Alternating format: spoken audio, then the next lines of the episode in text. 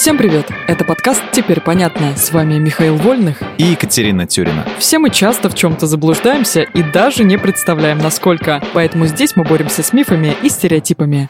Мифы про технологии инков и майя. А точнее, про то, что инки знали секрет неразрушимой каменной кладки, а майя создавали хрустальные черепа, которые невозможно воспроизвести. Так, погоди, кто такой инки? Это мышонок из мультфильма «Инки и Брейн»? Кать, и те, и другие представители древней индейской цивилизации. Теперь понятно. Ладно, шучу, давай разбираться по порядку. Разве не правда, что инки умели строить на века? Их пирамиды, например, существуют до сих пор. Я читала, что каменные блоки стоят настолько близко друг к другу, что между ними даже лезвие ножа не пролезет.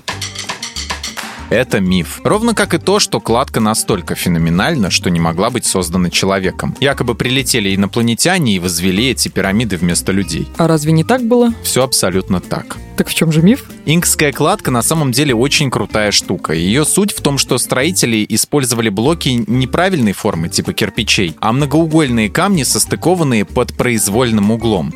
Но правильно называть ее полигональная кладка, потому что использовали ее не только инки, и уж тем более ее не изобретали представители древних сверхцивилизаций. Такую же кладку использовали в древних Греции и Риме, в Китае и Японии, в средневековой Европе и других местах. Да что уж там, здания, построенные с помощью полигональной кладки, можно увидеть и в России, например, в городе Кронштадт. Сомневаюсь, что и тут инопланетяне постарались. Ну, с ножом в руках идти к Кронштадтской крепости и проверять плотность кладки я не готова, так что придется поверить поверить тебе на слово. Вообще-то при желании в свежую полигональную кладку можно просунуть нож. А проделать то же самое с инкской не получится просто потому, что камни за века притерлись под собственным весом. Теперь понятно. Давай тогда перейдем к майя. Ты уже сказал про хрустальные черепа, которые невозможно воспроизвести. Имеешь в виду те самые, которые майя создавали из цельных кусков кварца? Их, кстати, 13 экземпляров. И находятся они в коллекциях историков по всему миру.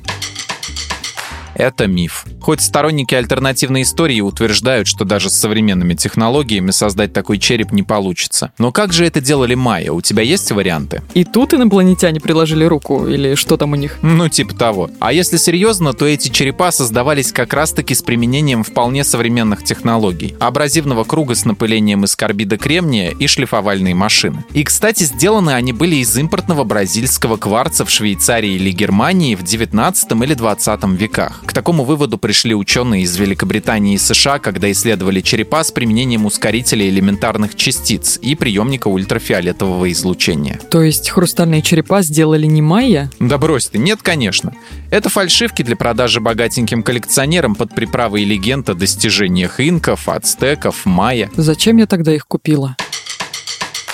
В этом выпуске мы использовали материал Дмитрия Сашко и благодарим автора за классное разоблачение популярных мифов. Полная версия текста на сайте Лайфхакера. Подписывайтесь на подкаст «Теперь понятно», ставьте ему лайки и звездочки. Новая порция разоблачений уже на подходе.